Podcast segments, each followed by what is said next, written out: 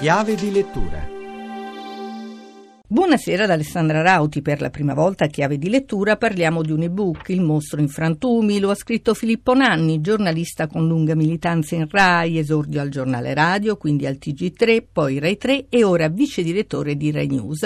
Appassionato di cronaca, come inviato proprio del giornale radio, ha seguito alcuni celebri processi. Nelle aule dei tribunali ha avuto l'ispirazione per questo romanzo che ha una caratteristica particolare, ma ascoltiamo Filippo Nanni. Non è la storia del processo a Pacciani, è la storia dei protagonisti che ruotano attorno ad un processo, processo direi quasi immaginario. I protagonisti sono il pubblico ministero, il giornalista, le parti civili che si radunano in occasione di questi dibattimenti. Io ho voluto raccontare queste vite tra l'aula e il fuori aula, c'è una parte di realtà e una parte di fantasia, una grossa parte di fantasia. Sullo sfondo naturalmente un processo che ricorda molto da vicino quello di Pacciani, ma sicuramente non è intenzione di questo mio lavoro loro andare a cercare di scoprire una verità che a tutt'oggi risulta molto lontana e molto complicata. Pubblici ministeri, giornalisti, avvocati, hai parlato di numerosi personaggi, anche di molto spazio alla tua fantasia. Qual è il personaggio che somiglia più di tutti a quello vero? I personaggi hanno un 50% di verità e un 50% di fantasia. Il pubblico ministero che ho visto in aula rappresenta un pubblico ministero standard, poi mi sono un po' documentato e ho cercato anche di immaginare immaginare, qualche volta anche con delle notizie invece vere, cosa potesse esserci nella vita di queste persone fuori dall'aula. Quindi ho trovato degli avvocati che erano particolarmente vanitosi, ho trovato un giudice popolare che aveva una storia d'amore in quel periodo e anche su quella mi sono un po' soffermato. C'erano dei detective con uno stile molto americano, molto FBI, anche su quello ho cercato di trovare delle caratterizzazioni. Direi che tutti i personaggi si muovono tra realtà e fantasia e naturalmente c'è anche il giornalista che in questo caso è un giornalista pieno di insicurezze, pieno di dubbi, come secondo me non tanto di insicurezze ma di dubbi, dovremmo sempre essere pieni tutti. Filippo, tu hai scritto vari libri cartacei, diciamo tradizionali, perché hai scelto adesso la via dell'ebook? Questa è stata la vera e propria scommessa. Questo romanzo l'avevo scritto tanti anni fa quando seguivo il processo a Pacciani e altri processi ai serial killer italiani. L'avevo messo nel cassetto perché tutto sommato non mi è mai andato di percorrere la tradizionale strada degli editori, molto faticosa. Con altri libri l'ho fatto, non mi andava di ripetere.